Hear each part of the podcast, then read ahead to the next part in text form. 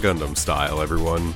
You're listening to Wow Cool Robot, a show where we talk about Mobile Suit Gundam, in particular, New Mobile Report Gundam Wing. My name is Jared, or Jay. I am one of your co hosts, and I use he and them pronouns. My name is Julia. I'm another one of your co hosts. I use she and they pronouns. My name is Max. I am another one of your co hosts, and I use he, him pronouns. And grab your fucking space popcorn. It's time for movie night. It's movie night, and I could not be more excited. Hey, uh, this movie may have made up for the last like six episodes of this program. Yeah, I think they might have like fucking uh used bites the dust to go back in time and try it again and then stuck the Yeah. landing. Absolutely. They they took all the same like general DNA that they had for the end of the show and were like, uh, one more again, actually. What if we did it good this time? yeah. What if we showed that the world exists on a cycle, an Wow. endless waltz, if you will? Wow, you God. said the thing. Genuinely, when they say that though, it is good as hell. Oh, I clapped and I hooted and I hollered. Is the thing about I'm it. always a little bit of a monkey whenever like a thing gets name dropped, so I Uh-huh. get it. neuron activated. yeah. Um wow. Okay, um for those of listener who haven't that's a weird phrase. So for those of listener- listener who haven't listened to our other two movie episodes, that being Char's Counterattack and Hathaway, uh, we do things a little bit differently around these parts, where uh, we es- essentially are splitting the movie into acts.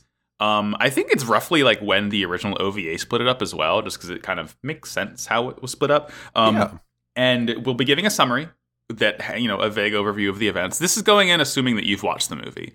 Like watching 49 episodes along with us, you know, you can you can, you don't need to, whatever. The movie though since we don't really want to like, you know, double the episode length and spend time talking about every single bit of the movie in minutia, we're going to Yeah. give the summary and then like throughout the act, we're basically just going to like say, "Hey, I want to talk about this. I want to talk about that." And just kind of, you know, bring up the things that we care to talk about because certainly, I mean, movies pace pretty fucking tightly, I must say. It For really an hour and a half, they get Yeah. a lot in. Yeah, But absolutely. you know, we don't need to talk about every single thing. So if there's stuff we didn't talk about that you want to mention, um, fuck, well, hmm, the mailbag might be closed by the time this episode goes out. No, it won't. Just kidding. We won't have recorded by then. If you're listening to this and it's like the Sunday that goes up or the Monday or whenever, you know, only a couple of days after this episode goes up, if there's something that you want us to talk about that we didn't in the movie, uh, put it in the mailbag. We have a, this is like by far the biggest mailbag we've ever had. So it's exciting. Yeah. Um, Things keep coming in. It's cool to see. Uh, and love then uh, Jay posted something cursed, and I'm uh, I we don't great. have to address it. I just I don't think I've ever I submitted know, I think anything we for the to. other Well, here's the, here's the thing. so- We don't have to address it yet. yeah, that's true. That's true. The the blood oath has requires us to address it at the requisite time. Mhm. Uh, until then, let's bask in to set our dial back to the year 1998. Right? I believe so. God I dang, think I that's was, correct. I was five years old. Um, and let's talk about Gundam Wing Endless Waltz. Let's do it. Uh, Julia, do you have the first summary? I do. Part one of Endless Waltz. Also known as the Silent Orbit OVA, ignoring the voice crack that just occurred. I'm going through so many puberties all at once. Earth and the colonies are united in peace as the Earth Sphere United Nation. Quatre and Duo load the Wing Zero, Death Scythe Hell, Heavy Arms Kai, and Sandrock Kai into a colony that is being sent into the sun in order to destroy those Gundams permanently. Wu Fei, however, refused. At Colony X18999, Relena is attending a meeting encouraging immigration to the new colony, where she is drugged and then captured by soldiers of the Mariemaia army. Dekim and Mariemaia Barton watch as their plan begins to unfold, while at the circus, Trowa beats up several mysterious men who had came to watch, who are then revealed to be from the Barton Foundation security, and has a flashback of his own from before he had a name and was shown a picture of Mariemaia and her mother by none other than the real Trowa Barton. Duo finds Heero and says he's leaving because Relena has been captured, and Sally tells Noin Relena has been missing since visiting that colony, so everyone is kind of on the same page at that point. Relena wakes up to meet young Mariemaia, who says her last name is Khushrenada, making her Trey's daughter. She says she is going to rule the world and follow in her father's footsteps. Dekim gives a speech to his soldiers about taking over Earth and then points a gun at Trowa, who had currently been disguising himself as a soldier of the Marame army. Trowa pulls his own gun and tries to shoot Dekim, only for Wu Fei to jump in between them, brandishing his tr- signature sword. While Duo and Heero head off to X1899, Heero has a, his own flashback about destroying an Alliance base and accidentally killing a young girl and puppy that he had met earlier in the day. Duo wakes him up as Mariemaia makes an announcement declaring X18999's independence from the Earth Sphere Unified Nation and war on them. Zechs shows up and asks Lady Une, who is now leading the Protectors, an organization uh, protecting the peace for the Unified Nation, if he can join their group. Heero and Duo approach X18999 while Quatre and the Maganac Corps leave in the transport ship in order to catch up with the Gundams and retrieve them, remembering that they were sent into the sun to be destroyed. Heero and Duo steal two Space Leos from the colony and separate. Duo is attacked by a new model, Serpent, and realizes that it is Trowa, based on the fighting style, while Heero is attacked by Altron, of course, piloted by Wu Fei, who asks him if he knows if he is doing the right thing. Fucking good. It's good. I like Yeah. it. It's good. No, it's it's such a beautiful setup. I I know we kind of talked about this a little bit in the Discord, but they really like if you have not seen the show, they really just throw you into it, but they also Mhm. waste no time getting started. it's such an effective setup how the movie literally begins with Quatre and Duo being like, all right, let's get rid of the Gundams. And like as an audience, you're supposed cool go like, wait, what the fuck? That's what I can Oh, I wanted to I see know. them though. It's I wanted really to see fucking Wow Cool. Robots. Well, that's the thing is they I think they open with like the combat where it's the Gundams versus Libra and it's like, "Oh, do you remember how the show ended?" So you get some like really nice with the new fancy ass animation.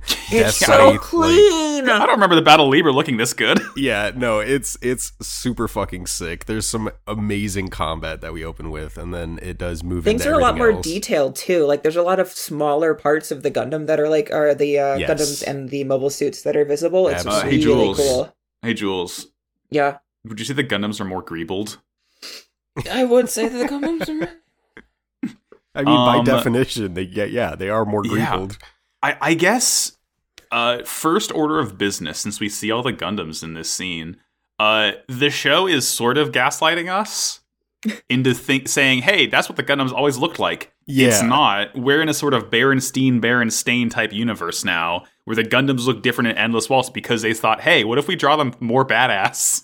this is this is something that I really love about Endless Waltz is they kind of just like toy with the idea of canon because they're like, oh, this is the Death Scythe Hell, this is the Sandrock, this is what the you know the Altron looks like, but this is they really expect you to believe that's what they've always looked like because like to Mhm. get a little ahead of us there's a moment where we get a flashback of Wu Fei when he like first stole the Gundam which Uh-huh. would have it would have been the Shenlong Gundam but it is the Altron Gundam like Yeah. as it is in this movie which I love they're just like eh, like it doesn't matter super a lot it's fine they've always looked like this and it's cool It's it's just like I who they they all look fucking dope. they look so I fucking mean, sick Wing Zero is kind of the uh the main one here where the body is just like you know you look at it it has these like cool sort of its shoulders look like the Sydney Opera House in a way Mhm. um the elf ears are more pronounced now because they're blue I think they were white Yes. in the show yeah they Um, got changed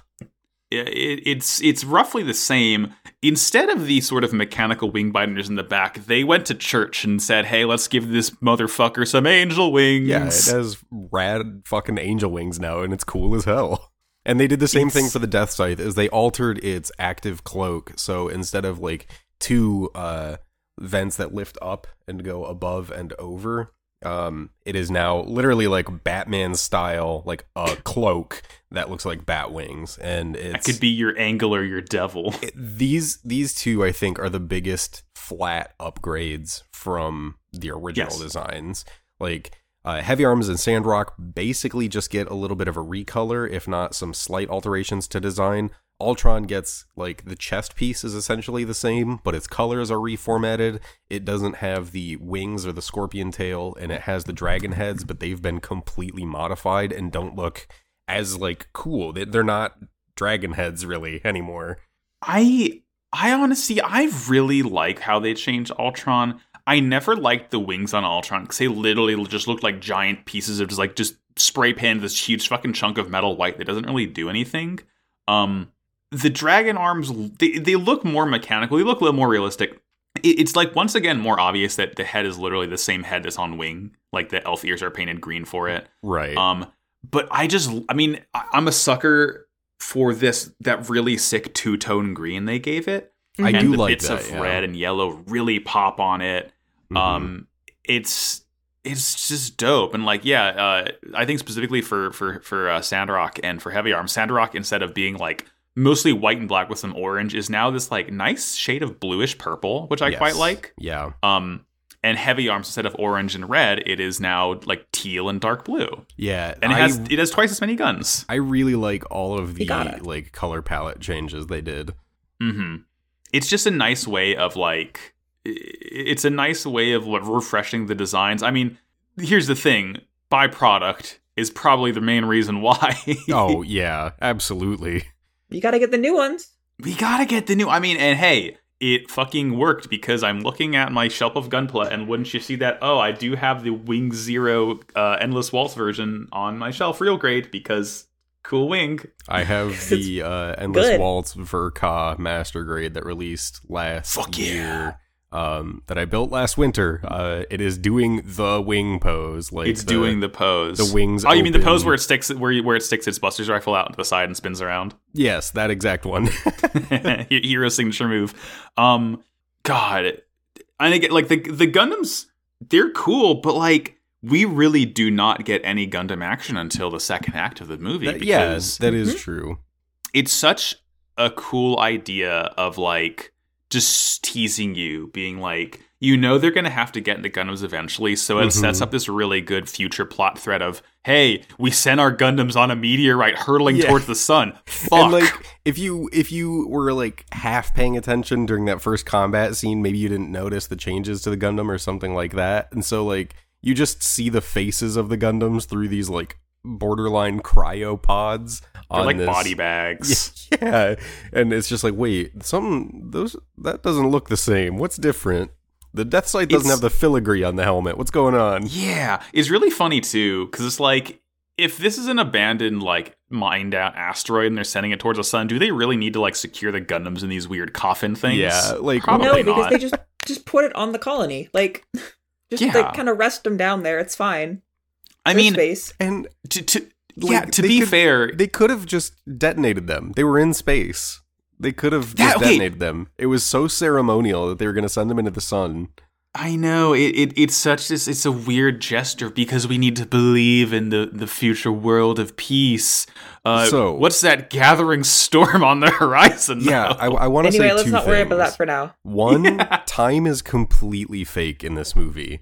Uh, because this is like it's supposed to be like Christmas Eve one nine six essentially. Like it's supposed to be Yes. like a full year later. a year later. Yeah. a year and two days. Um, and they they they beginning of the movie they launch the Gundams towards the sun, and they're like, okay, it'll take like fifty days for them to get 50 there. days. Uh, but like by the time Quatre has to go and intercept it, they've gotten so close to Mercury and the sun that Mhm. like it's heating up inside this asteroid. So, a- and then they turn it around and manage to get back there in like the matter of a couple hours. Time is super super fake in this movie. It doesn't matter. Don't think about it too much. like it, it it this is highlighted so much for me because I've just started watching The Expanse, a extremely hard sci-fi show Yeah. where so much is rooted in like real physics and then I watch this and they're like don't fucking worry about it. Buy our gunpla that's and I say something- yes please. that like they started talking about the calculations for like the the asteroid that they were on the resource satellite they were on to get to the sun and they did all this other math and started talking about it uh especially when like the second act started and Quatre's talking to the Maganac about like they need to get there and they have to do these specific calculations about fuel and everything. It's like, oh, cool, like actual hard sci-fi. They're talking about the specific information. That's very neat. And then it also absolutely doesn't matter. Yep. Don't worry about it. They wanted it in there to at least give the semblance that they were going to give a shit about it. And then they Right. immediately were like, no, no, no, no. We have some things we need to do. Yeah, exactly. Um, but but again, I, I really do like that the Gundams aren't featured at all in the first act because it just kind of it, it allows It's- the characters to be characters Yes, outside yeah. of the Death Machines. it's Chekhov's Gundam. Um, very good. and it is it is a payoff that's worth it when we get to see them again later. Oh, the pay- the payoff is so good. Oh God. Um, I, something that I want to sort of talk about. Uh, a, a main topic here. Trey's fucked.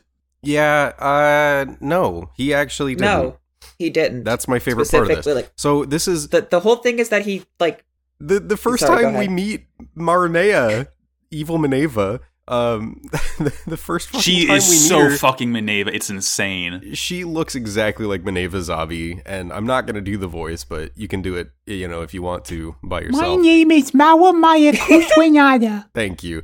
The first time we see her is in like Trowa's flashback, isn't it? Because we find out her name is Mariemaia Barton. Barton, and then they immediately go like, uh, "I'm Khushrenada now." yeah, and it's like, wait, uh, the, is the show lying to me? Is the movie lying to me? What's going on? No, I'm being gaslit again. it's it's because Treize fucked the real Trowa's mother.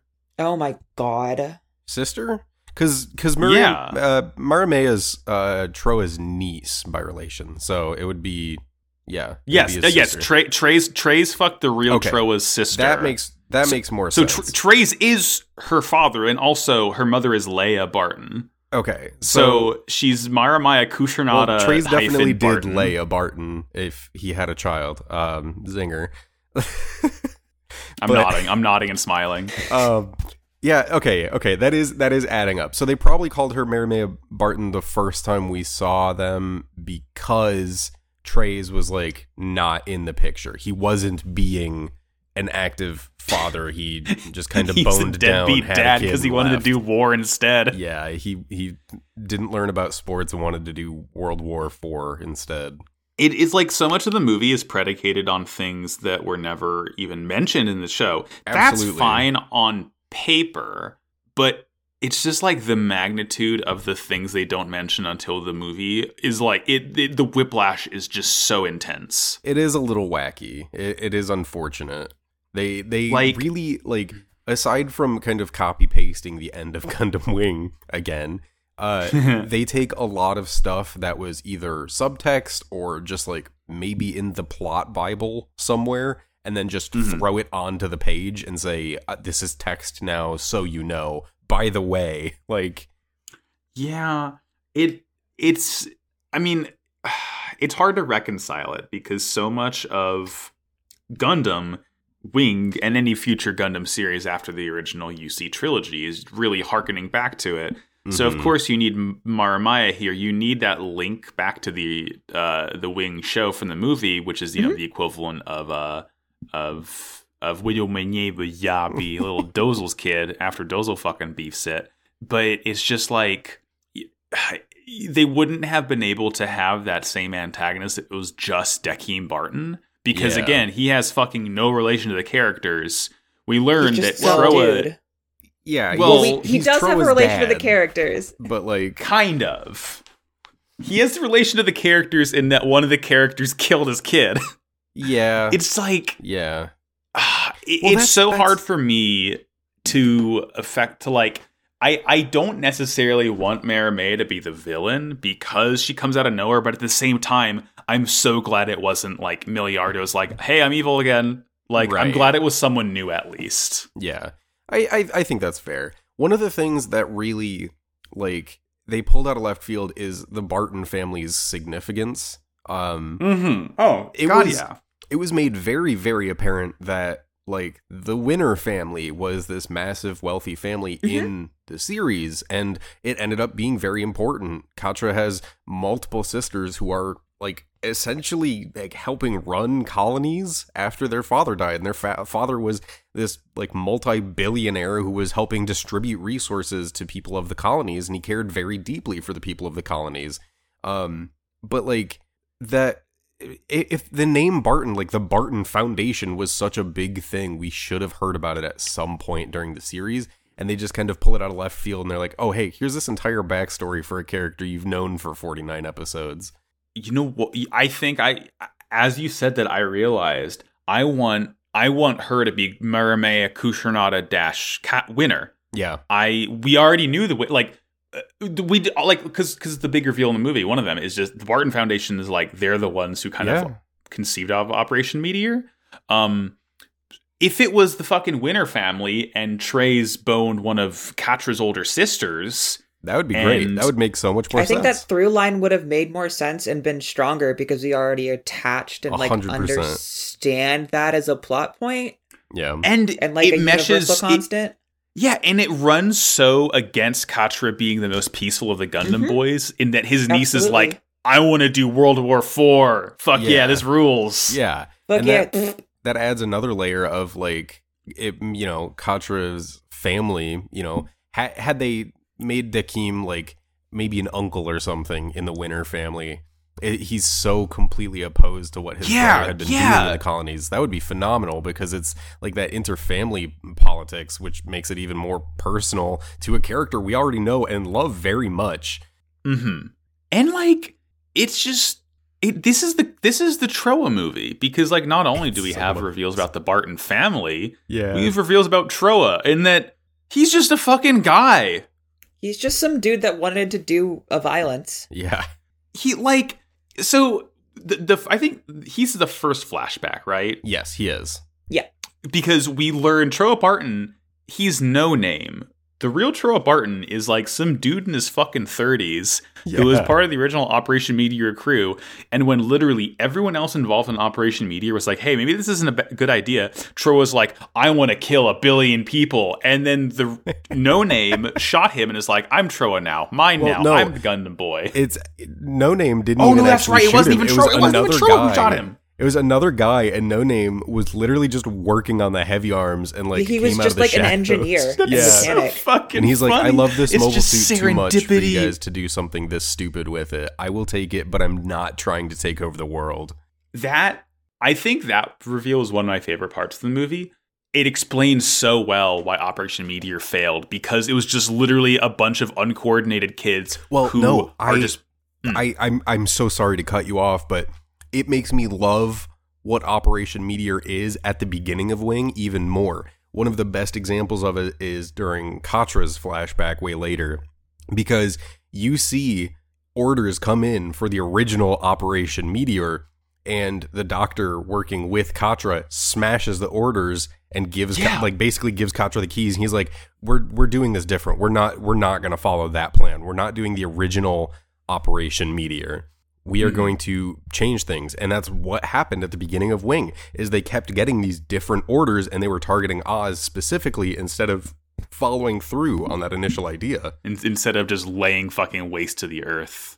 Yeah, Because be, because I mean, part of Operation Meteor was to drop Wu Fei's colony on Earth, and that Mhm. failed. That was like blown up in space, right? hmm Okay, because I was like, I think I would remember a colony drop in Wing if it would have happened. It Yep. did Um, not. They tried again, but no. They tried it because fucking we, we love Gundam, and that's not even Char's Counterattack. That's just like backstory for the original Gundam story. Yeah. we're gonna drop it on fucking after Colony Australia.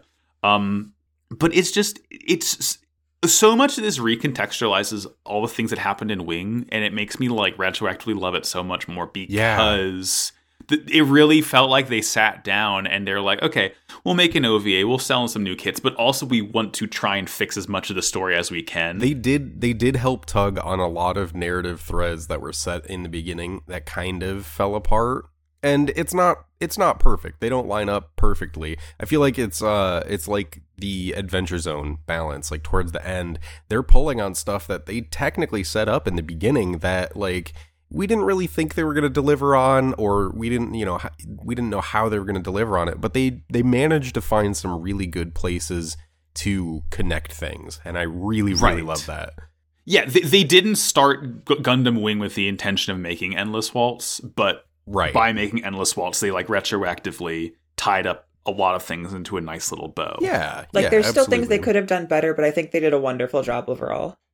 Yeah. I, um, I think everyone would agree with you. Yeah. One of the things I quite like is, you know, so, so this is a peaceful world. No one's fighting Yeah. anymore.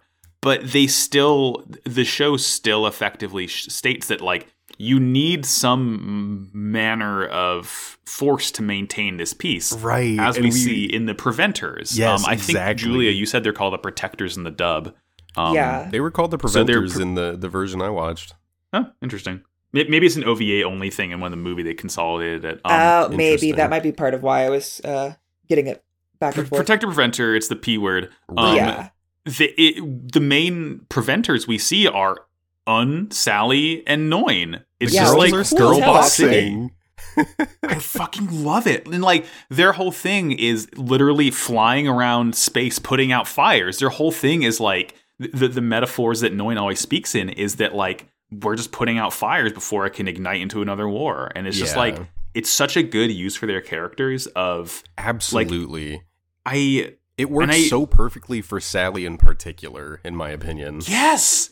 Like a guerrilla fighter turned into like sort of kind of also guerrilla fighting, like just kind of sneaking around a lot and just like zip zoom into different places and like Mhm. covertly stopping all this shit from happening. Mhm. It's just it just is such a good way to use their characters because it's like what else are they gonna do? I don't want to see Une and Sally and Noin just like sitting on their asses and then they're like one last job when Yeah. Starts shit up. Like I'm glad that they are actively demonstrating that They've like been busy for a year. it, it's th- the sh- it's it's one of the many ways the, sh- the the the movie effectively is like yeah absolute pacifism is possible but you can't use pacifism to ensure it in this sort of universe. Yeah, absolutely. God, this is a good movie. I like this one. Yeah. There's two two things I just want to address about like the first act that I Hmm. think are just like quick one-off little things. So Relena was shown at the end of Wing like being a delegate and continuing to work in politics, and that's very much the case still. And the introduction scene with her is her talking to a bunch of like old white dudes and immediately she gets drugged and passed out and kidnapped and then the next scene after that is Heero talking to Duo, and he's like, "Relena's been kidnapped," and we have no idea where he's getting that information, but he knows I immediately. know. And I just, Is a fucking sixth sense. it's so close to being like a smash cut from one thing to the next that it made me laugh like decently hard. It's just like he just fucking knows, doesn't he? and uh, it's the the other thing is with uh, the introduction of Mariemaia, we get more child war criminals, which is Fuck Gundam's yeah, let's about, go. baby. And she's even not younger than the rest of them. yeah. How old is she? Like twelve? I think she's like ten or twelve.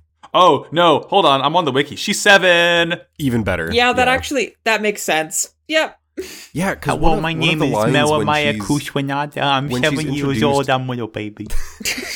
Yeah, when she's introduced, she's talking to Relena, and she's like, you know, adults say like I'm just a child, and there's a world that I don't understand. So like I don't get it, but you know, I I want to Anyway, do war. what my dad did. It's cool, right? it's just like I it's insane.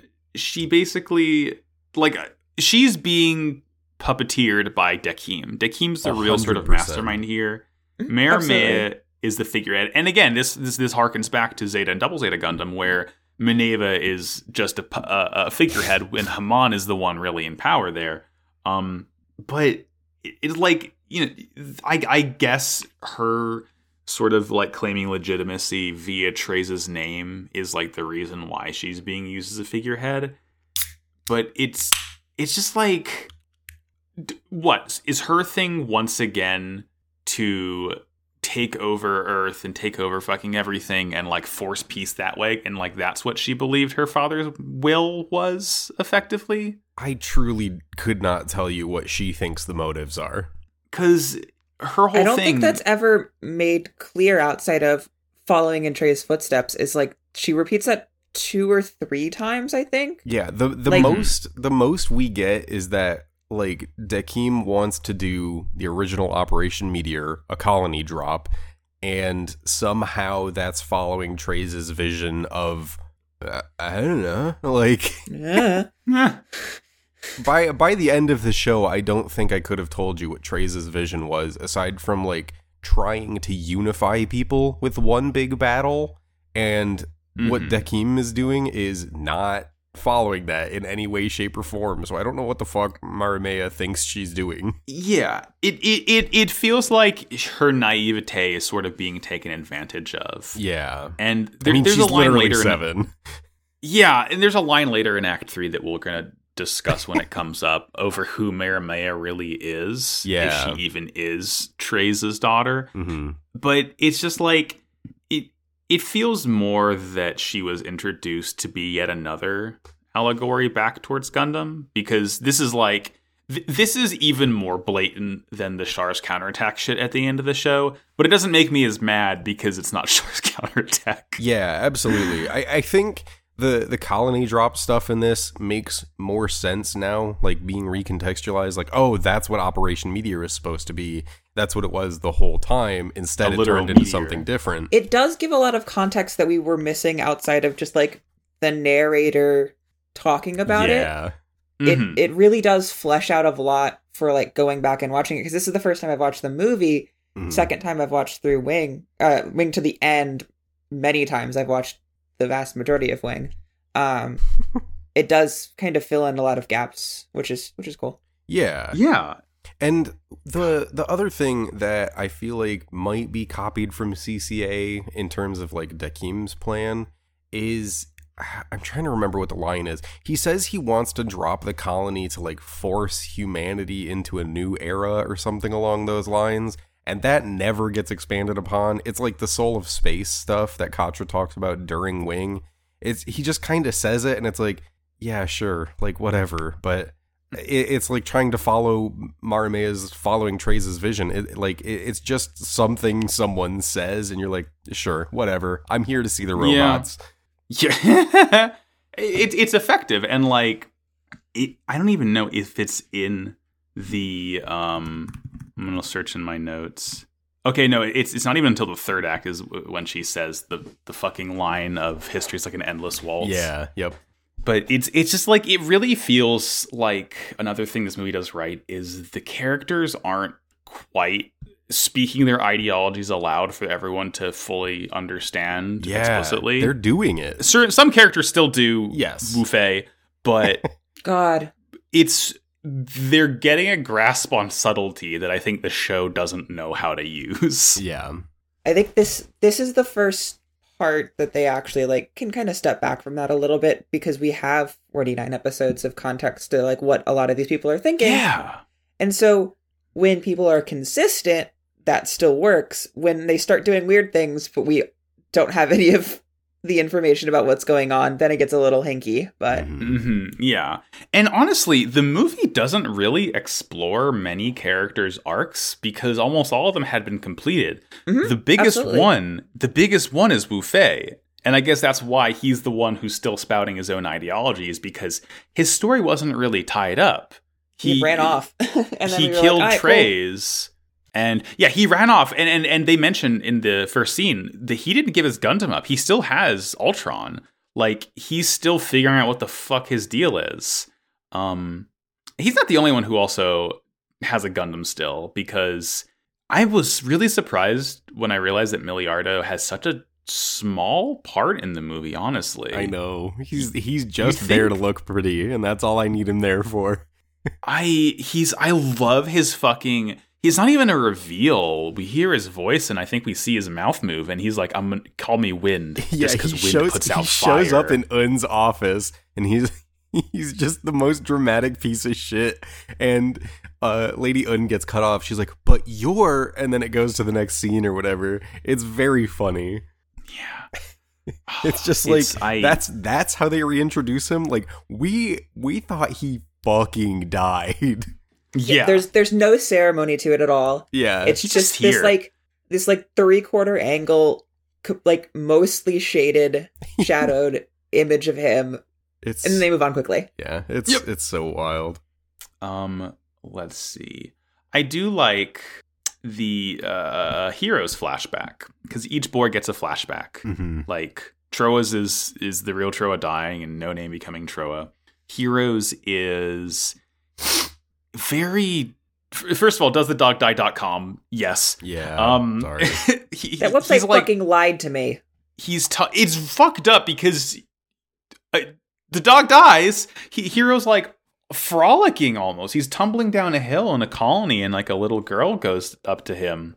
And, and she has a little puppy, and, and she's like, you know, saying hi to him and talking to him and stuff.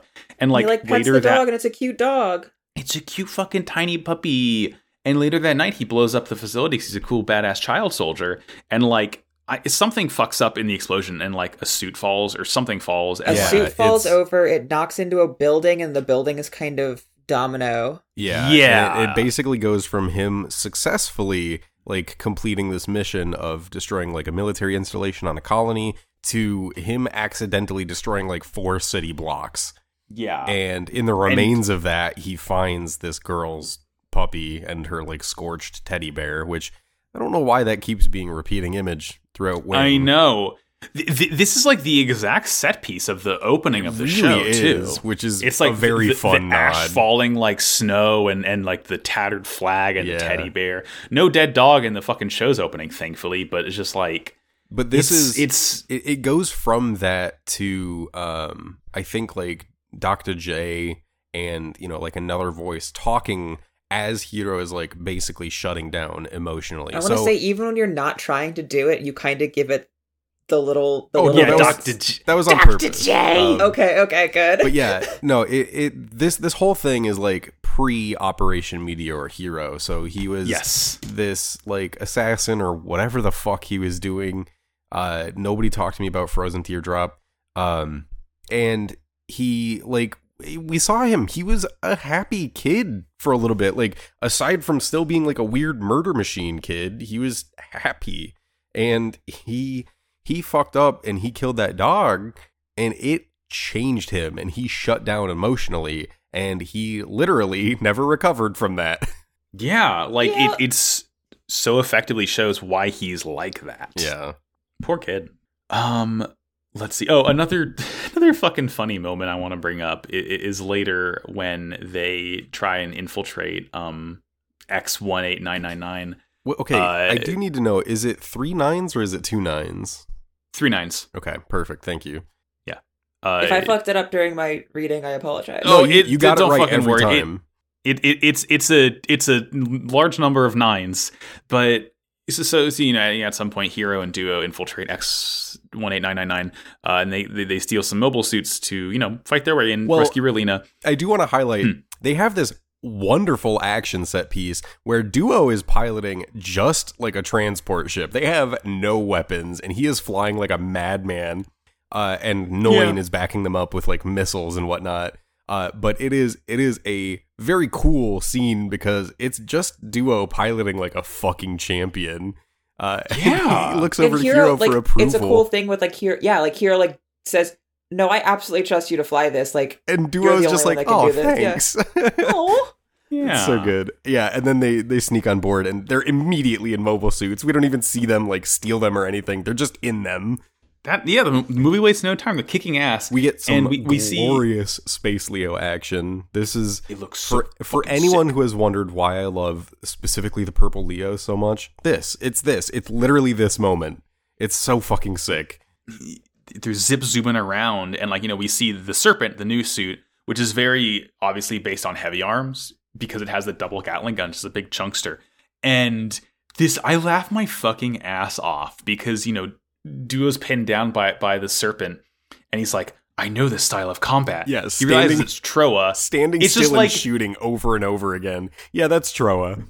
because it's just that's it's so fucking it's funny just to me. No one one's arm dumb enough out, to do that. gun, just going. And the thing is, is it always fucking works. It works against Duo. I mean, to be fair, Duo's not in. He's not the god of death right now, but it's just like, good lord, it is hysterical. Yeah, it it fucking rules. And I think that'll actually pretty smoothly move us up to section two. Yeah, I, I don't really have anything else to talk about because like Wu Wu Fei is joined Maya or Maya, but like we have more to say on him in the second and third act. I think. Yeah, absolutely. It, it's more of just like a nod to the fact that he's there. Yeah. Yeah, Jules, was there as- anything else you wanted to bring up? No, I think uh, we covered most of it, especially since we're going to talk more about um, Wu Fei and, and the later parts as well. Yeah. All right. Hit it. Part 2 Quatre and the Maganac plan an incredibly precise maneuver to get the Gundams back faster than originally planned. Zechs makes his debut on the battlefield once again after being, you know, dead for a year. We learn what Operation Meteor was like meant to be, and that it was originally Dekim's idea and was in fact to drop a whole colony on the Earth, specifically as retribution against the assassination of Heero Yuy, I believe. And the Barton Foundation wants to, I believe, spur on a new age of humanity. What happens is Heero and you, uh, Jesus. Quatre manages to board and turn around the Gundam disposal ship, while Duo, Trowa, and Heero all manage to stop the colony from actually moving towards the Earth. Relena, who has been kidnapped and is talking with Mariemaia, realizes what Mariemaia's plan is, which is to drop a colony, and Heero sets off to meet the Wing Zero ahead of the other Gundam pilots. Yeah. You might have to do some, robot time. some chopping on that one, sorry. no, yeah, that's fine.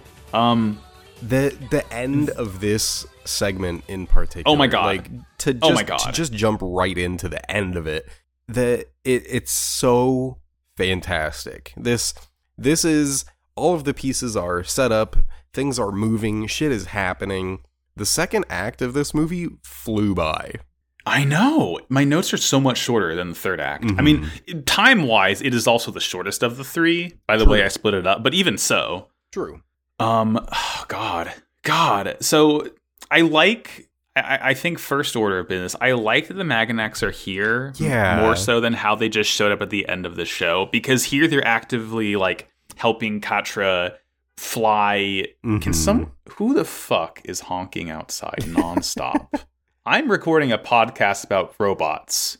Please. yeah bastard Um, um, but but I like their role here as this like you know more like support group. Yeah, I mean, no, not, this is- not not like that. it, but, it is a know. lot more reminiscent of like the first time we met them. They are they are just here to help Quatre. They know what he's here for. They know what he's trying to do, and they just want to help him as much as they can because they know he's just trying to help the planet. Yeah, like it's. I don't even think we literally see the Maganac mobile suit itself. It's just don't the believe so, guys, yeah. and I really like that. Yeah, I I love seeing Abdul and Rashid and all of them. It's so nice. They're buddies. because they like another aspect is they kind of bring like this jovial and familial aspects. They're they're just Mhm. they're so pleasant to have around. And if if we were able to rewrite history and change it so Mariemaia is is is Quatre's uh, nephew Mhm. or, or niece instead of the real Trowa's, that would make the Maganacs role so much more effective in that yes, we are hired by your father, but we're siding with you. Yeah. Like we're not siding with the evil part of your family, we're siding with the good part of your family. Absolutely. God, why the hell why the hell wasn't No one no one sent didn't any questions fuck about how to make sister? Endless Waltz better. We figured it out. Yep, we're already good. Um, do we ever do we honestly get that sort of vibe anywhere else in this show The, that we get between the Quatre and the closest thing would maybe be like Trowa, Catherine, and like the ringleader. Um, Yeah. because the circus cares about Trowa, and Catherine loves Trowa. Yeah, that's fair. Yeah, you mean Trowa's real sister? Yeah, Trowa's real actual sister, by the way. He was Triton, and they got separated when they were like five or whatever. So Catherine Bloom is no name Trowa Barton, the the boy with the bangs. They are literal actual siblings, long lost reunited siblings. It's phenomenal, And and and she never they knew couldn't him, have like- told us that anywhere else. Yeah, Nope. it's It's just it's so inconsequential, but I still love it just because it's it's, most just like you know endless waltz shit in endless waltz. It's a nice twist of fate that they get happiness together. It is, yeah, it is exactly one of those things that like. Oh, like, you know, they have such a sibling relationship. Oh, well, guess what? They're actually fucking siblings. Can you believe it? we got the chances? pranked. God. Um, I liked the whole um interstellar sequence of Quatre having to get on the asteroid before it, you know, gets too Yes, far away okay. because he's like bringing it back from the brink. So, like right at the beginning of this segment, it's it's Quatre and the Maganac basically planning the like heist, the space heist they're gonna do. Um, Yeah. it's a little bit of like planning and talking, um, and it's it's unfortunately not them talking over it happening because that would have been sick. Um, you know, I just love that like montage style, but Bu- ba-da, bu- bu- they they mention like oh we can propel ourselves along a different course like slingshot around mercury turn around and then we will have a five second window to get people on that disposal ship. Mhm. and Quatre's like i will go alone. And all of the Maganac are like are you are you fucking serious? But yeah i i love that heist moment because they launch like a connection cable for Quatre to fly over on, and shit goes wrong. It doesn't go Yeah. smoothly. And like everyone panics. He like hits his head on something, and there's a brief moment where they're in the control room just waiting for him to respond. And it is so genuinely tense. It's you like, think he cracked his helmet open or yeah, something? It's it's it's such a minor moment in the movie, but it's done so well. Like even the lighting, because they're so much closer to the sun, everything is just this absolutely overblown white. Everything that's not that is like pitch black. It's it's lovely. It's f- fantastic. hmm Um, I did, and this is also when we get Quatre's sort of flashback here. Yes. um, where Professor H like he gets the Operation Meteor uh things and fucking smashed it and he like breaks the microphone and he's like, "All right, listen here, young man, do what you think is right. Good luck. Say changed the world. My final message." yeah, really. like he he has a little line where he thinks that sending Quatre to Earth like that without the real Operation Meteor is like maybe a crueler f- destiny for him than Operation Meteor was. I guess just because the hardship of forging your own path in this world of struggles The, or the something along potential hardships he would have to go through in order to reform the planet instead of just annihilating it, you know? Mm-hmm. but like that that was a moment that i was just absolutely clapping because it's like that is where it very clearly ties hey operation meteor was to do a colony drop but that's why the gundam pilots were acting so oddly and independently once they got on earth. They were receiving like mission updates and all of that because those five doctors those five professors whatever were working together to try to coordinate like a different plan to get rid of Oz to try to strike at the source rather than just throwing a colony at the planet and wanton destruction. Yeah, and it, Yeah. that that moment where they they tie all of that shit together in this movie I, I just it hit so fucking hard I loved it so much it's it's it, it really is like the one of the best possible ways they could have reframed everything about the series. absolutely Like it it is shocking to me how much better of a ribbon on top of wing endless waltzes than Char's counterattack is to UC in my eyes. yeah yeah absolutely Uh, um, let's see. So at, at some point, um, on Dekim's satellite, because because Dekim Dekim is in Mo. MO3 Uh, so MO3, MO2 yeah, not Mo. MO2 was the Right. one that was orbiting at the end of That's right. Wing, and that got Mhm. annihilated. Uh, and then MO3 is the one that Dekim is on, prepping to send It, it looks like a look like a fucking Mario Galaxy star bit. It does. It's very like bumpy it's and so spiky. weird and cool pointy looking. for for Uh, no ar- reason. Yeah, a- around that point in the movie, we we were learning that Dekim is essentially going to do Operation Meteor two, Right. but for real, like he's going to drop X one eight nine nine nine, and he's going to send in not five Gundams, but an entire fucking battalion of serpents to you know dominate and Mhm. control Earth. So this is when we need to start stopping them. And if you thought that the serpents were the only new mobile suit in this movie, aside from the new Gundam designs, I have a big letter three to show you. Ah. Three's not a letter. Fuck. I'm, I cannot believe how fucking fun they made this entrance. So yeah, you know Zechs is back, and you're like, okay, uh, what's he gonna do? Oh, he's gonna get in the Tallgeese three. This thing's introduction is so goddamn sick. It comes out of nowhere, lightning count goddamn fast, and just starts slicing and dicing, destroying ships that are like deploying to Earth to destroy serpents. And it has this flyover sequence where it flies over like a window out of MO3 and you just see its Mhm. visor and face and the visor like lights up and flickers and then it flies very, away. very cool. It's so It's- dramatic and it's so badass. this thing so if this thing had i think we, we talked about this in the show we, we all kind of agree Tallgeese 1 is better than Tallgeese 2 yes.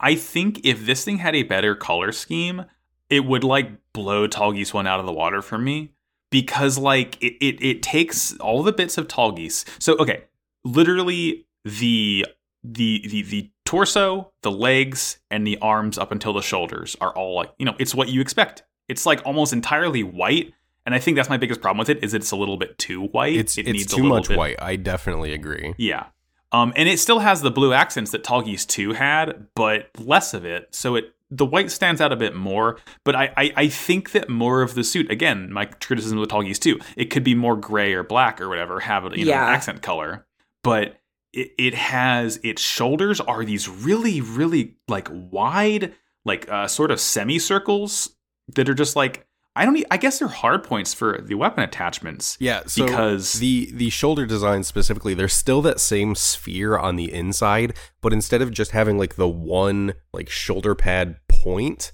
on the pauldron, it is this new like larger pauldron that wraps around that joint Yeah. for the hard points for the uh the shield and heat whip combination. Hey, Epyon, I see you. And it's just Epyon tech and the upgraded not Dover gun, it is a fucking railgun uh, attached Yeah. to it's, this thing. it's the fucking V8 cannon. yeah, it it is a far superior version of the V8 cannon too. It's so fucking rad. I I I love the Tallgeese three uh, design wise because they changed the faceplate to be a bit more menacing. Max, you mentioned it has scary. it has like the Psycho Gundam 2 mouth where the faceplate like disconnects just a little like an bit. evil smile almost. Yeah. And instead of the blue visor, it has this beautiful green visor. Uh, and then instead of the like red Centurion on top, it has this blue like I I don't I can't tell if it's actually metal in the movie or not. I'm pretty sure it is, but it's this It like is. this blue streak attached to this trident V fin, which I I am fucking gaga for that V fin. I love it so much. It is such a cool like emblem to have on its head to differentiate it from the other ones. And then the backpack, the verniers on its back are are just blue. They are like one of the Yeah. only color accents outside of that other stuff.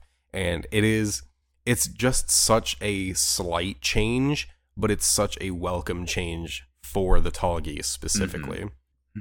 It, it is. Th- this thing beats so much ass. Like Milliardo is just cleaning house as he flies it around, Yeah. and he, even talks to himself. There's still a place for a man who can't get used to peace. Yeah, it's So, so he's, good. he's not certainly not happy he has to become a preventer and stop war from happening, but he's happy he's back in Tallgeese. he's happy he has a reason to fight and it's going to be beneficial for everyone.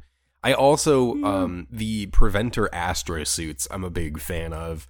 They are like they're they're so odd because they have these weird like piping on like the chest to the back for whatever reason.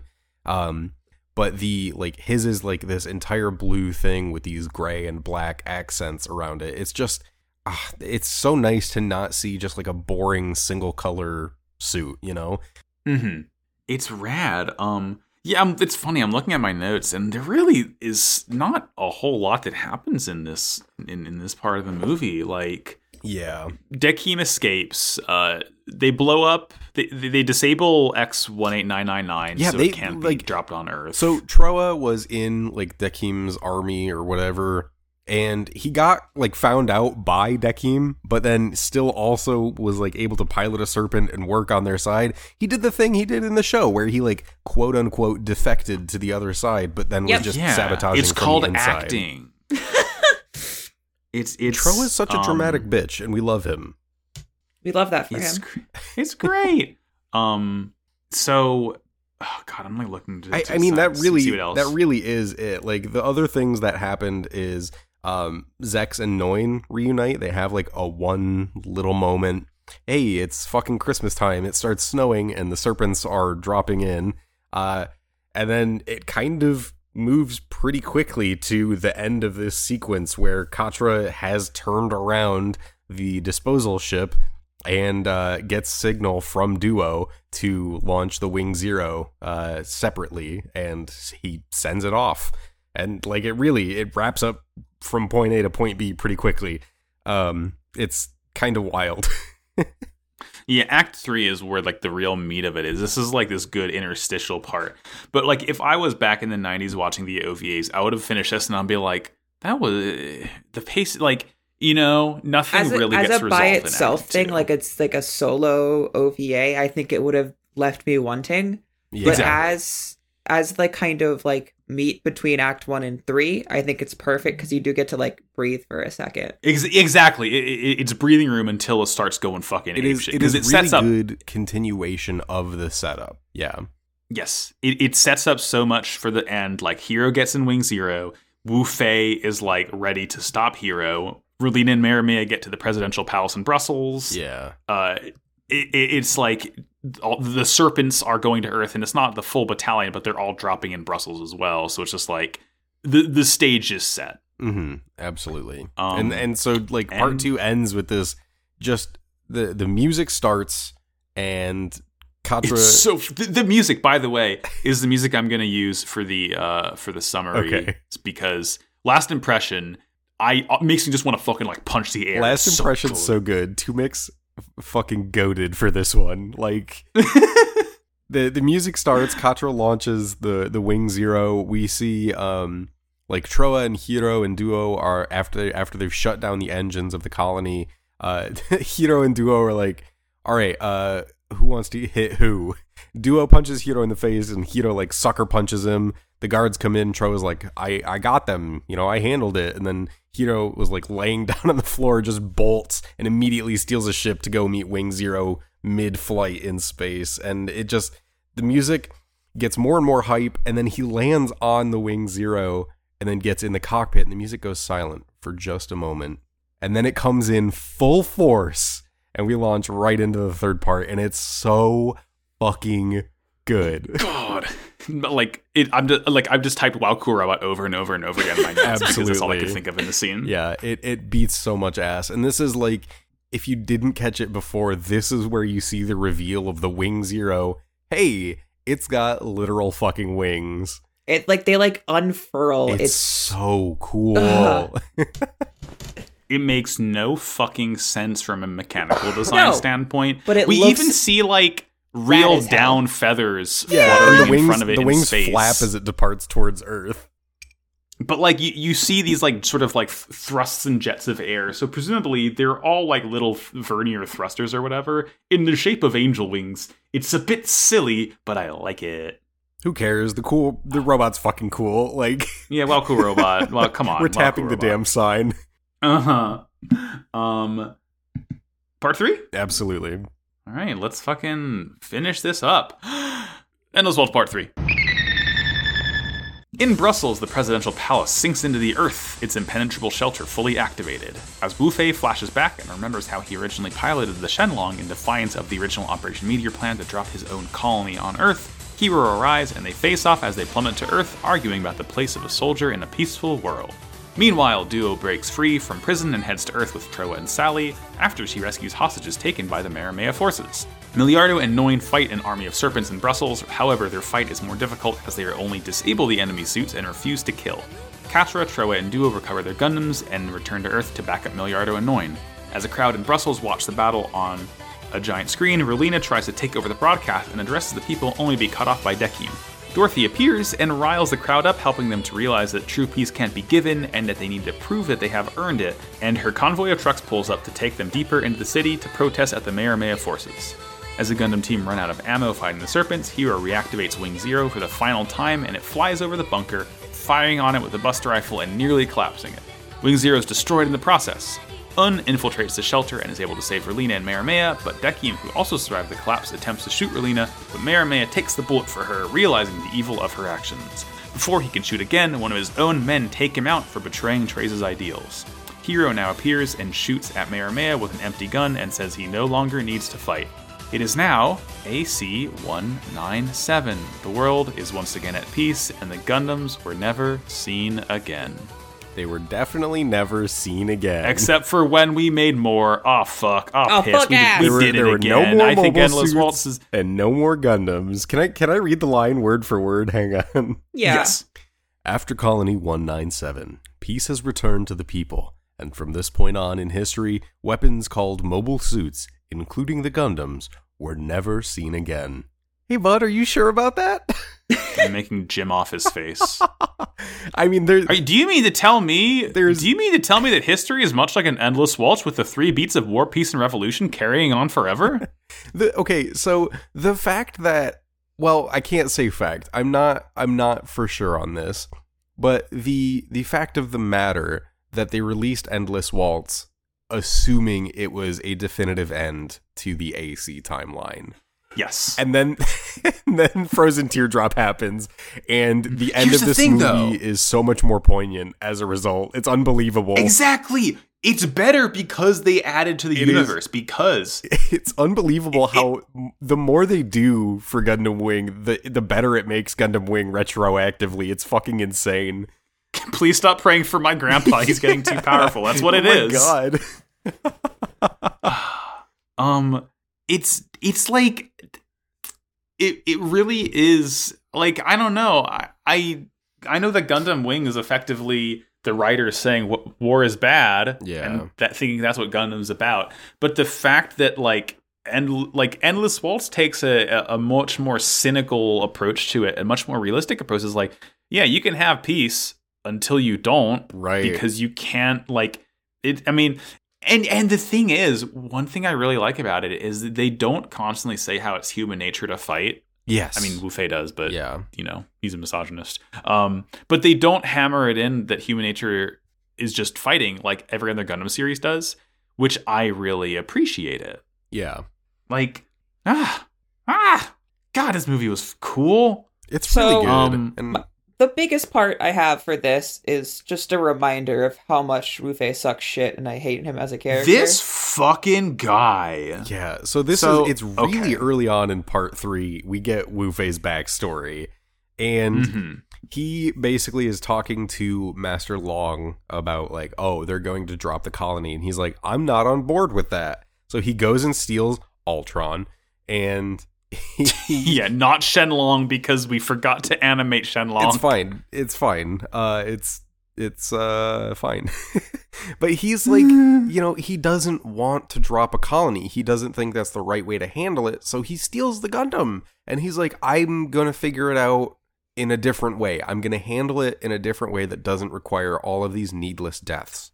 So Immediate does- hard cut to hard cut to him being on board with the people who are going to drop a colony. Yep. Why? Oops. It's like uh It I- it doesn't make any fucking sense at all. Wu Fei is misguided and it feels like the show is struggling to effectively portray this misguided youth in a way that isn't like baffling to the audience. Like yes, I understand that Wu Fei is misguided and like is like figuring out what he believes in at the cost of the safety and lives of everyone around him. But like it's there's a better way they could have portrayed that, and I can't think of that way right now. But There is no reason So at much of his he should have been on character- Dekim's side. He's saying No. he's following Treize's belief, and that's why he's following, you know, Mariemaia or whatever. We don't we don't know well enough what Treize's belief was, what Wu Fei thinks Treize's belief was. He's not fighting for the Or strongest why side. He's not he would be fighting for Treize's beliefs to begin with, because that was already a question we had at the end of the actual series. it's, it's it's because he loves Treize now, because Treize remembered that ninety nine yeah, eight it's- hundred ninety nine thousand six hundred minutes people died. It's so weirdly handled, and Wu Fei's character the entire time has never landed on a thing that made sense, which is super unfortunate, and it Mhm. came through in the movie too. He's he's the the flashback is literally counter to what exactly he's doing now, and and it's just I I swear to God, like that has to be a mistake, or like.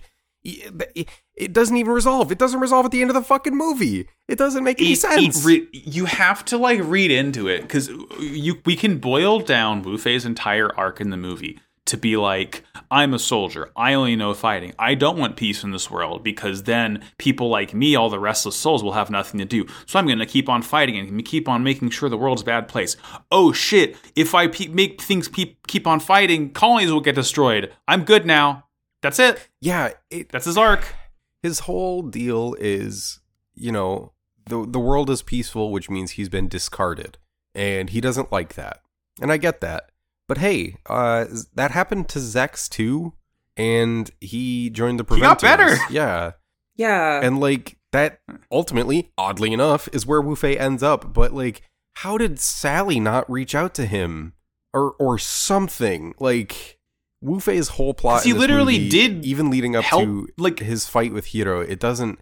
His fight with Heero is specifically the place where he manages to state his ideals out loud. He he's like, okay, the world is at peace. They have cast me aside. So what am I supposed to do? Because I need to fight. It is the only time.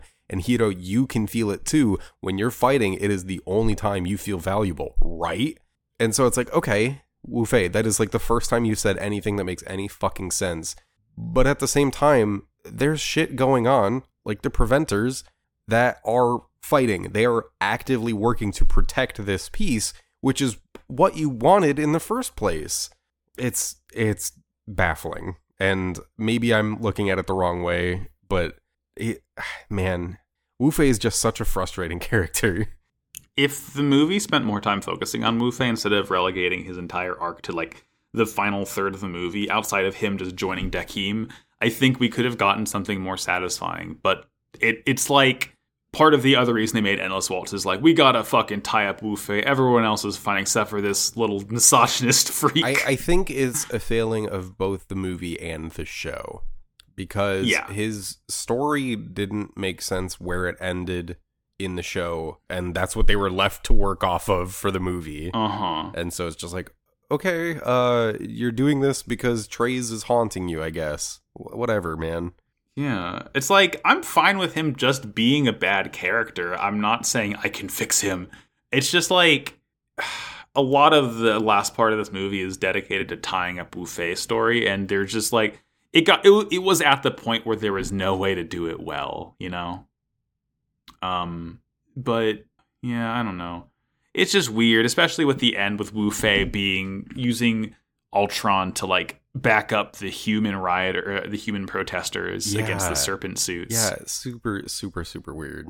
So, But, like, yeah, again, they like they move his character so quickly, and I feel like if it wasn't for the bit earlier on in this part, like that would have made more sense. But they already showed us that he's still trying to figure his shit out. Like it was just Mhm. another quick character turn that was odd. I don't know. Yeah.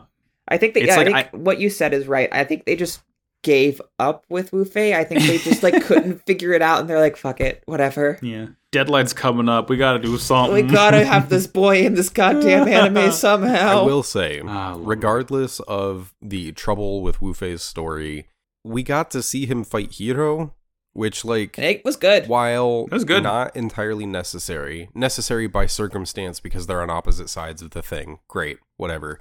Cool ass fucking fight. And Yeah, absolutely. I can certainly appreciate that. Um, we we get to see the Altron use its like dragon heads, and I love the way they're integrated because the like red chain that attaches the dragon head to the arms is very like rope like, almost like a like a rope dart. The the fights very cool and very satisfying. Aside from the like challenging ideology and trying to understand Wu Fei's mishandled character. Yeah. I mean, we don't get many fights in the movies, right? We get Tallgeese versus a rock, we get Wu Fei versus Heero, and then we get like all the Gundams versus an army of serpents, and then we get uh Wing Zero versus a bunker, but Yeah. that's not quite a fight. Um There, I mean, there's, Again, there's it's a like- decent amount of action because before there's a fuck ton of action. before the before the Gundams even make it back, it's just Zechs and Noin. It's literally just the Tallgeese and that Taurus uh, taking on a bunch of serpents. And this is, uh, I really like that they don't tell you that they're doing it right away, but if you're paying attention, um, the like head sections of the serpents are getting cut off, or they're being struck very strategically, and they show you the pilots in the cockpit as it powers down instead of just exploding. Mm-hmm. Oh my god! I really love it. That is It's it. that is such a perfect example of show don't tell. I mean, they do tell you, Yes. unfortunately, but Well, like, they they do eventually, but especially like when the boys show up and they're like joining them in Yeah. this like attempt. Um, but it's so it's so it's subtle when you so realize you're. good when you realize what they're doing. It's not even when you realize what they're doing; it's when you realize you've already realized what they're doing, Mhm. like because they've been showing it to you. It's it's really cool. Yeah, Mhm. and it's like and it's it, it I'm so sorry. It, it's crazy because at at first Dekim is like, "Oh, we're like on a back foot. Like they're taking out all of our troops. Uh, he's trying to strategize and relocate more troops to different positions." And then we start to see what's going on and realize that steadily Zechs and Noin are getting overwhelmed because of how they're fighting. Yeah, that's what I love. That's what's so effective about this. You have three Gundams, a the White Taurus, technically four Gundams because the Tallgeese is a Gundam. Yeah, I don't give yes, a shit what anyone else says. Tallgeese You have 3 is the Gundams most in- Gundam of the Tallgeeses. Yeah, you get four Gundams in the White Taurus, and like I think by the time the Gundams, uh, the three Gundams roll in, there's 150 Taurus Yeah. or 150 Serpents left. Yeah. And like in the show, that'd be no fucking problem. But like th- th- it so effectively shows that they are no longer fighting to kill, and that is what causes them to essentially lose the battle. Mm-hmm. And like the- they get cornered. The fucking reveal of the Gundams on the battlefield is so fucking good too. All of the action shots with them are absolutely fucking incredible. And th- the other thing, they show up and they start fighting exactly the way Zechs and Noin are fighting without being told. They, it's- they know exactly they know exactly what they need to do. They know the situation they're in. They know how they need to handle it. Ah, it's god, it's so fucking good.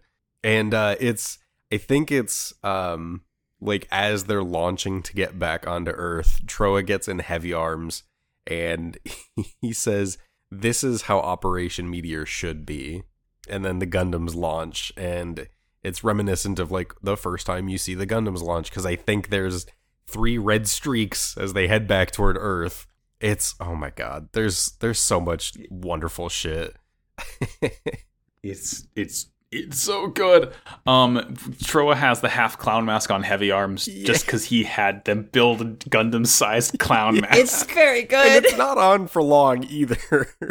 it just yeah, it falls it off. falls off immediately.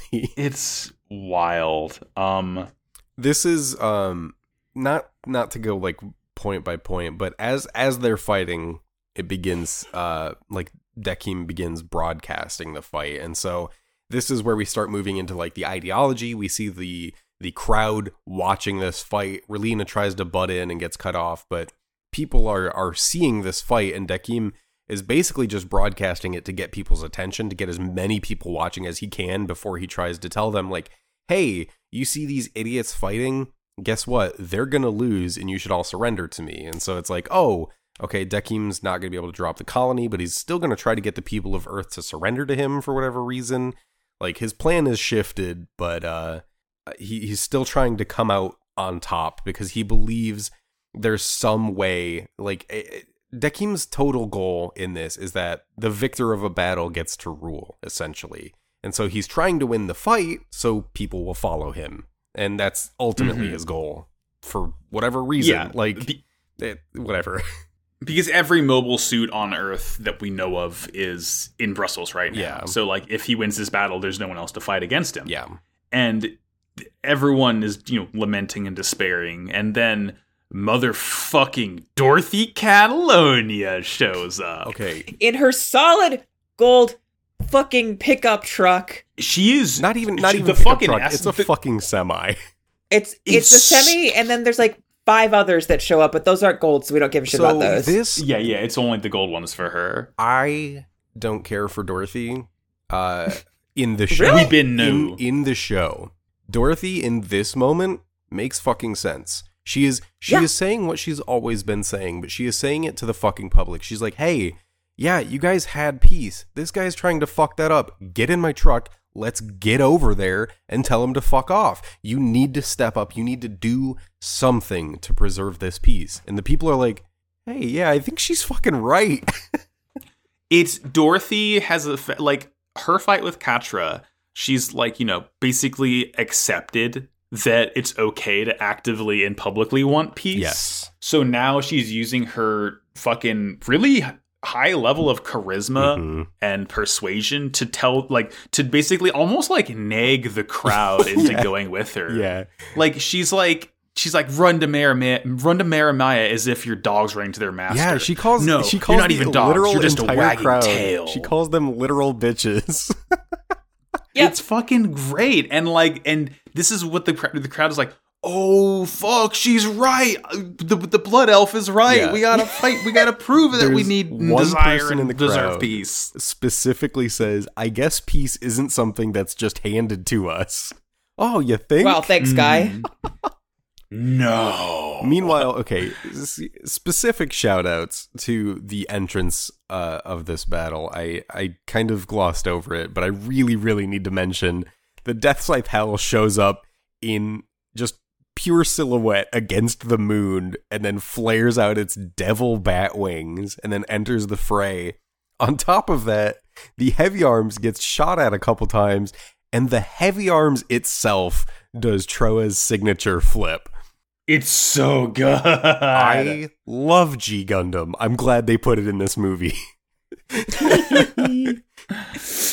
um we okay. I I feel like the next like really big thing to talk about here. Yeah, it's it's post Heero and Wu Fei's fight where the the zero boots up.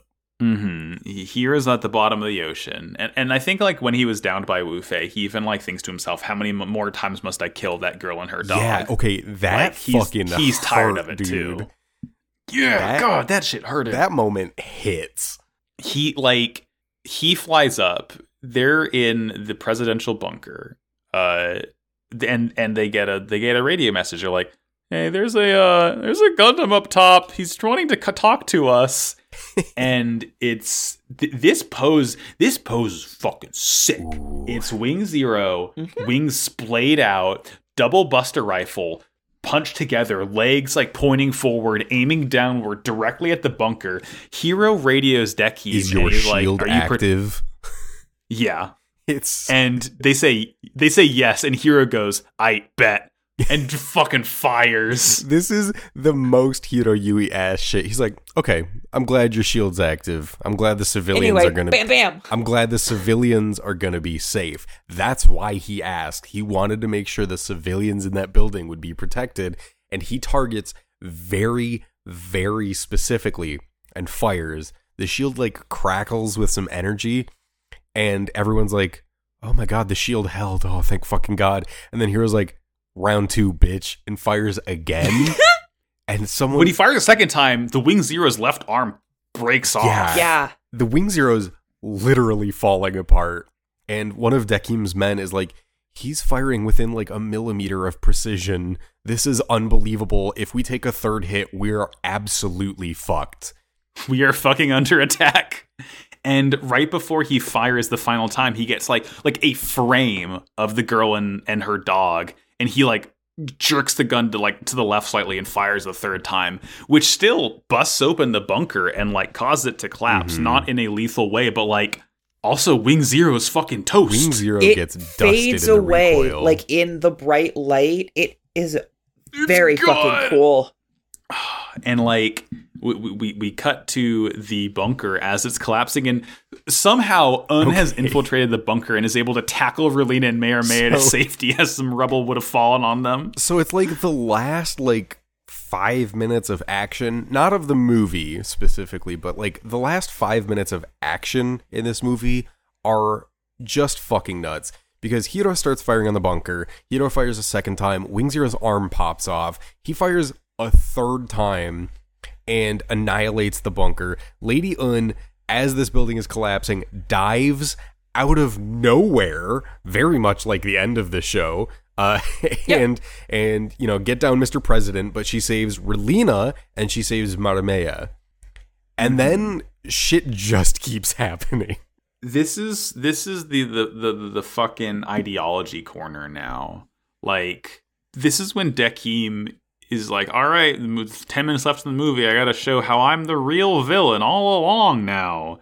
Um, because Mariemaia, she's like completely shocked by Heero right now. Like she didn't believe he was going to fire in the first place, and then when she kind of looked over at Relena, she's like, uh oh. And that's how she kind of knew that Heero was going to do the thing. But because of this, like, I guess this is her realizing, wait a minute, war is bad. Yeah, this this child was shaken to her fucking core, and Dekim starts barking at her to claim her victory because the serpents have essentially like Trowa's out of ammo. Finally, by the way, like 20 minutes of him just firing, he's out of ammo. Uh huh. Death Scythe seems to be like battered a little bit. Noin is kind of cornered. We don't know, like you know, Tallgeese is is out of ammo or whatever. Dekim is is won. He's won the fight, and he's commanding Mariemaia to come claim her victory. And she's still in shock, but she starts walking over toward him. And Lady Une is like, I protected you because you are Treize's daughter, and I'm sorry, but I need to slap some sense into you. And instead of an adult slapping a child, another child slaps the child. Relena's like, I can't let you put that on your hands, and then I, I'll do it. Yeah, she she slaps the shit out of Mariemaia and she's like, "You felt real fear. You understand the situation now. You know this isn't just some game." And Mariemaia is like, "Okay, yeah." Dekim's like, "All right, fuck I'm it. seven. All right, fuck it, Relena. Time for you to die. Uh, you have way too much sway in this world." Pulls a gun on her, aims, fires. Mariemaia jumps in front of the fucking bullet. A seven-year-old. I got emotional about it. Genuinely. Like it's actually sad. It's Yeah. also it's legitimately surprising.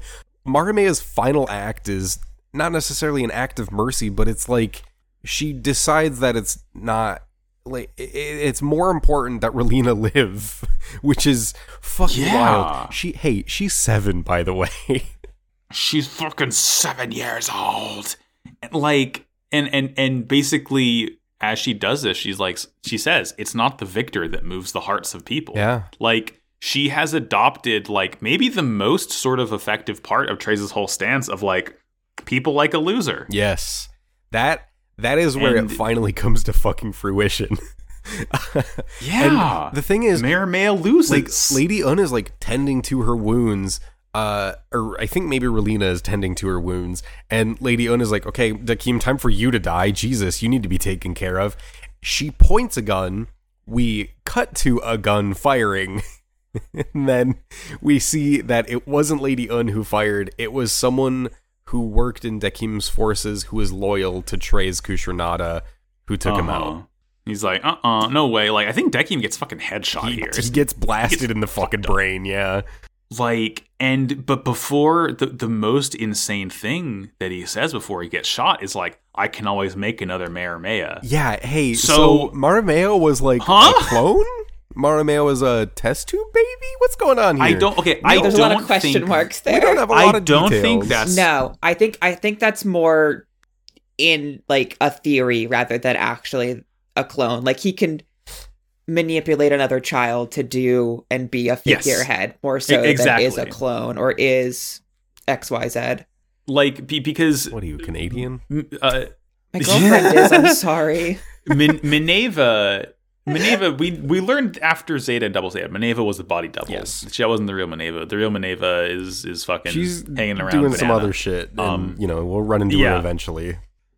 but but like yeah Dekim's saying i made you i can make another one of you i like that to me that's not like i'm gonna clone you i think that's more like i'm gonna find another kid Okay, and like that makes way more sense. so- I, I have literally okay. I think I've seen this movie three times now, and I've never read it like that. So I think my own head canon was that she was like a clone or whatever, and I was just kind of pushing that. mhm. But I that The- makes the way more thing that- sense. the, the thing that throws a wrench into it is that we literally saw we know that Mariemaia is the daughter of Leia Barton and Treize because Yeah. of Trowa's flashback with the real Trowa. But Well, at least Um, at look- least looking Leia at- Barton's daughter. We know that much. Yeah, true. Yeah. So, like, it- who's to say that Dekim can't find another impressionable seven year old kid and, like, you know, fuck her up in the head and fill her with these visions of grandeur and like be the puppet master once again and like you know the the the the soldier who kills him is realizing oh he just wants to do war so he can like be on top that's not what Treize wanted bye bye honey Yeah, absolutely. It also um, It's- kind of calls back to something Dekim says. I think he says it in like the first act where he talks about how Cans was kind of incompetent and like Yes. his calculations were wrong. Like his plan was wrong, his calculations were wrong. And Dekim's basically like, "Oh, I'm going to do your shit but better." And it still didn't Mhm. fucking work out for him. I know better's not good enough but like at, at this point heero comes in you know Mariemaia is shot Dekim is dead this and heero like pu- this is this is so fucking this good actually fucking rules. Of all the things that happened in this movie, to get to this point and the payoff of this moment is fucking phenomenal. Because Heero Yuy walks in, points a gun at Mariemaia Khushrenada, pulls the trigger, and nothing happens. And Mariemaia, who has previously been shot, dies. And Heero Yuy says, I have killed Mariemaia Khushrenada. Mission accomplished. And fucking collapses.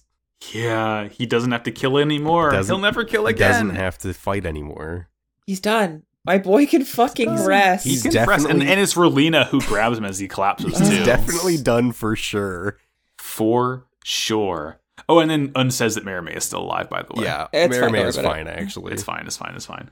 Um, but like we we get this sort of like montage of all the uh Mariemaia soldiers like after because we earlier we got the scene of all of the uh, protesters in Ultron like you know yes. staring at the the serpents hard enough for them to get out of their suits shamefully and they put all their guns and their hats into a pile and burn them and like it's again it would be had we not gotten frozen teardrop and had the universe not proven itself to continue the endless waltz of war peace and revolution it would have been like a kind of uh, another like really nice happy ending. But knowing that and even without that context it's like oh we have peace until we don't. Like This is it, it contextualizes all of it in such a nice way for yeah, me. Yeah, this is like if you look into it, if you look at it in the right light, this is exactly the kind of bleak ass ending Tomino would have wanted. And like I'm glad that he didn't write it because fuck him, someone else did it better. uh, yeah Um, but it's like genuinely it it shows that, you know, Frozen Teardrop aside, it shows that the people of this world now realize, hey, we have to fight to maintain the peace that we have, but we know what we're fighting for. We know how to approach it. And because they're getting people to literally throw away their guns, and as we see, the Gundams get obliterated, like these people are committing to that. And I think that's one of the most important and like g- genuinely most powerful things that happens is it, it it ends. Like it truly very clearly seems to end here. And this is so- like- this is like as we as we approach the end of the movie this is the closure that i wanted so desperately at the end of wing. This is what we didn't get in episode 49 because episode 49 we got like 20 seconds of closure. But we get a scene for everyone. We get a scene for everyone and i could not be happier with with how things turn out. Like it's it, we get duo so so the music starts up again. Um i can't. What's the name of the song max? Uh, last impression. Last impression starts again and we get one last impression of each of these characters. We get duo bartering for scrap and he ends up going off to lunch with Hilde which hey Hilde's in this fucking movie. Yay! Did you Um, forget? it's like it's just so good to see and we get like Quatre and the Maganac like working on construction and rebuilding which means Quatre's following in his father's footsteps of like actual altruism on the ground and he's continuing to work with the Maganac who have supported him for so long. Tro is at the circus doing dope shit with Catherine. Uh Sally and Wufei, like Wufei has a job as a preventer now. They're out like scanning the horizon, off to put out another fire, and like we actually get closure for Wufei a little bit, which is very nice. We get Zechs and Noin on their way for a trip to Mars uh, to help terraform, and they're just on their flight playing chess together. Noin never left his side. She waited a year and two days to see him again, and they're they're together again, and it's great. And then Relena is again continuing her work in in politics to help maintain the peace that she has strived so hard for. It's all genuinely so good. And then we see Heero Yeah. in what looks like like Shinjuku Square somewhere in Japan, something along those lines. He just happily says mission complete and the camera zooms out and fades to black and it's like fuck yeah, we get closure for fucking everyone. Thank you. It's good. Uh, And it's in such a good way and it's so it feels so weird to say that i'm glad that we have that threat of knowing shit's gonna go wrong again but that just makes the ending that much more like it feels like an earned happy ending because i know it won't last i guess that feels like a weird way to say it but That's like fair. it's it's what it's the ending the show needed i think Absolutely. I I cannot agree with that more. Good fucking movie goddamn uh, yeah, like I said at the beginning, like Merry this Christmas. genuinely, genuinely fucking redeemed the end of the show for me. hmm absolutely oh also the president uh, in in the movie looked a lot like steve martin and that was kind of cool oh, nice. I don't know if either of y'all noticed it, but like I only referred to the No idea. like the actual Earth president that Relena hangs out with as Steve Martin. Oh, there you go. I'll see if I can find him on the wiki because it's kind of funny. but um, I am like I'm, Yeah, I'm tearing God. up a little bit again. I just it's nice. this movie is the reason that I love Wing, and I think the reason that I went into Wing so excited, and the reason that I've been so enthusiastic throughout most of it, is because there is this ending. The ending of Wing Mhm. isn't great, and there are tons of parts of Wing that are just fraught with like issues and and trouble but it has that like core to it that if you like it you're probably going to stick around and if you stick around this is your payoff and it's such a fucking reward like it is. I, endless waltz has such a special place in my heart because of everything it does to make wing retrospectively better Good movie. absolutely I, I, I really like. I I know we're all just kind of talking in circles now, but just like. I, I'm really happy that I got to watch a Gundam movie that didn't make me as mad as Char's Counterattack did. yeah also And I mean, if I were to rank, if I were to rank all the Gundam movies I've seen, I think Hathaway would still be at the top, just because that's just so fucking rad. fucking for sure. Um, but also personal vindication because much like the end of uh, Gundam Wing, where we get you know like a few sparse mentions of Operation Meteor. I'm pretty sure the Operation Meteor count for this entire movie is like 14. Uh, That's like more as much as the, the actual show. show, basically. Yeah. Yeah, It is, yeah, it is in the range of like 12 to 15. So I, I did lose track of it after a little bit, but I definitely tracked at least uh, 13, 13, 14. so Mhm. um, the vindication for my bit is just extremely This, real. this movie. and that's the and that's the best part of the movie. yeah. full so, circle. You know, 140 push ups, 140 sit ups. Everyone get to it. Do it. Um, damn. And now we have one. We have one more episode, and we're done with Wing because we're not going to read Frozen Teardrop. and that's okay. I saw it. I prefer it this way, but I did see in the mailbag somebody was posting summaries for us to read during That's good. recording. Um, Yeah, there there are there are a few to it. things that are just like straight questions or mentions of shit that happens in Frozen Teardrop. we will It's- survive. We'll make it. I believe in us. We'll make it. Thank God. Um, I fucking love Gundam Wing so much. Oh, my, yeah. My, my my final review: Endless Waltz better than Char's Counterattack. hey, that is all that I can Um, fucking ask for. Yeah. I, I think we talked about this in the Discord a little bit uh, earlier prior to recording, and I I know Wing is a mess, and I know it's not everyone's favorite, and that's fine.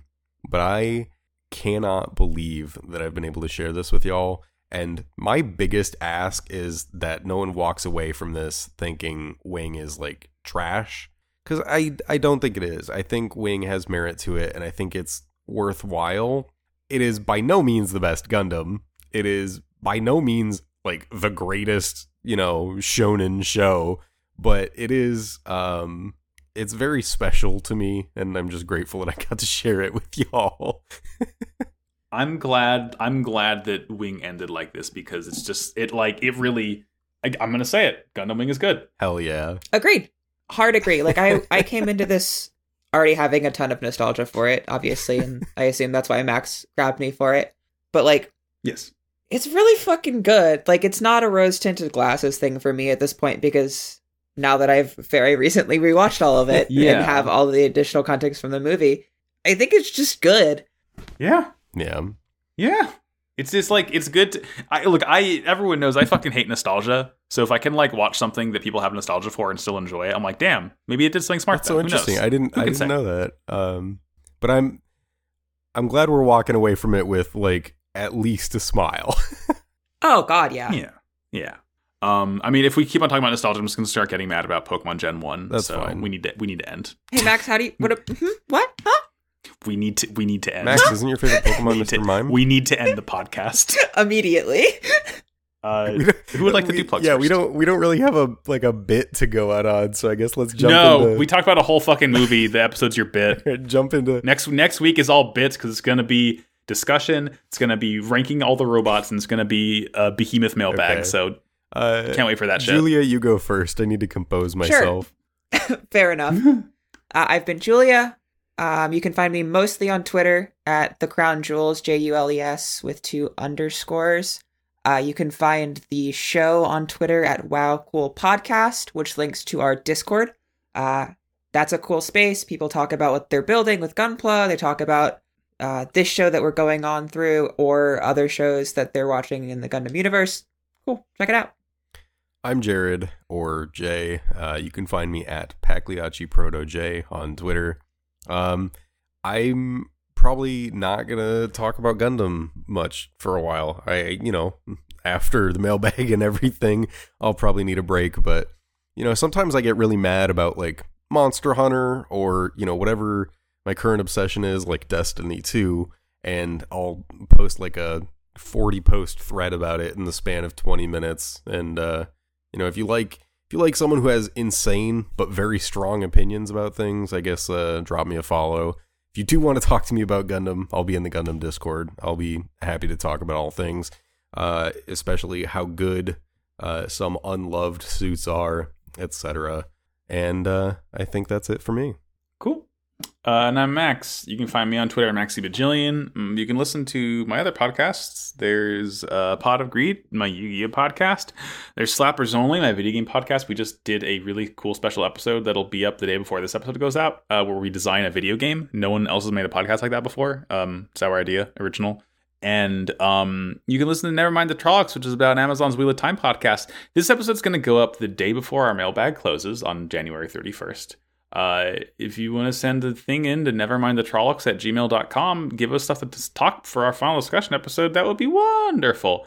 Um, and thank you to Noisepace.xyz for hosting this podcast. You can listen to this and many, many, many more podcasts there. Check it out. And Jared, Yes. Mr. Robot of the Week. My robot of the week is the Wing Zero Endless Waltz version. I'm nodding. I'm smiling and I I'm mean, nodding. I don't think it could be anything else. Oh yeah, it's, very, it's too very, appropriate very this good week. choice. It's too appropriate. Good fucking robot. Good fucking Um, robot. We did it. Tune in next week for the final episode of our wing coverage. Uh, and then I'm going to go to Mars for quite a bit, and that's going to be fun. Well, so Cannot wait. Hang on, you're going to Mars for a different reason than Wing viewers might think. Oh yeah, no, I'm going to Mars because I got to get a USB drive shoved into my spine. yeah, you got to do the, you got to do the Gundam Matrix, not Frozen Teardrop. Sorry. Yeah, exactly. Fuck all that. Um, well, as we always say, the everlasting words of uh, Mariemaia Khushrenada, woe is bad. Wow. Cool robot. I was waiting for it. I'm like, is, is it? Is this gonna be the one where it fucks I up was- again? But no. I was well. We didn't plan this one. I was just struggling with the war is bad. I'm not gonna lie, I'm still kind of crying. So oh. It's a good bit. Buddy.